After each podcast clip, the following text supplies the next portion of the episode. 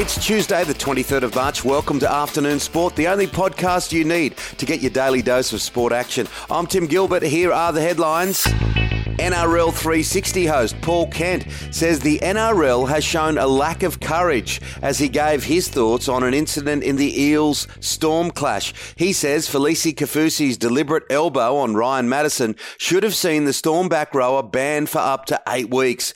He copped two weeks.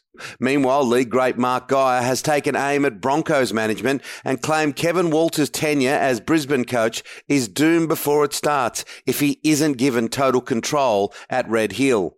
AFL and no friends on the footy field. St Kilda great Nick Riewoldt says he cringed when he saw Adam Treloar embraced by a Collingwood player pre-game, labelling it as a missed opportunity to get an edge in the contest.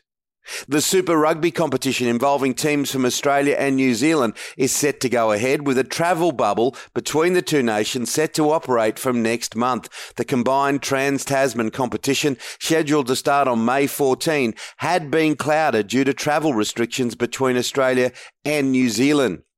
Could this be the year for Chris Waller and the Golden Slipper? For years, the champion trainer has called Rosehill Gardens home, but the Slipper has eluded him. On Saturday, he has three young colts all in with a chance in the postponed slipper. Shaquero, Home Affairs, and Glenn Boss is on board. Oh, President.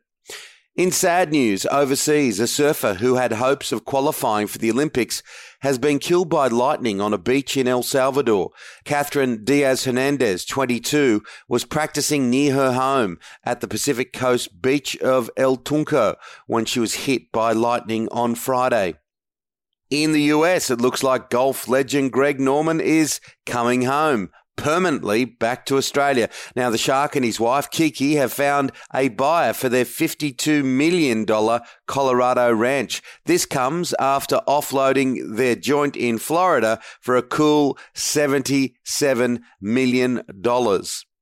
Back home in the A League, the Central Coast Mariners have suffered a loss. They've gone down to Melbourne City 2 0.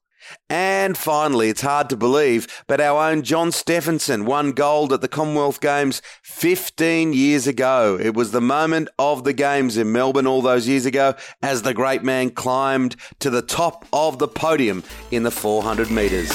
That's it for the afternoon sport headlines. Make sure to join us for our deep dive show released at 2 p.m. every Monday to Friday, where I'm joined by my co host and former Australian cricketer, Shane Lee. Today we'll be joined by the owner of the Sydney Kings. He's pretty happy at the moment, Paul Smith, and our editor at large, Rob Gilbert. He is over the moon that AFL is back with crowds. Hit subscribe on your podcast app now so you don't miss it.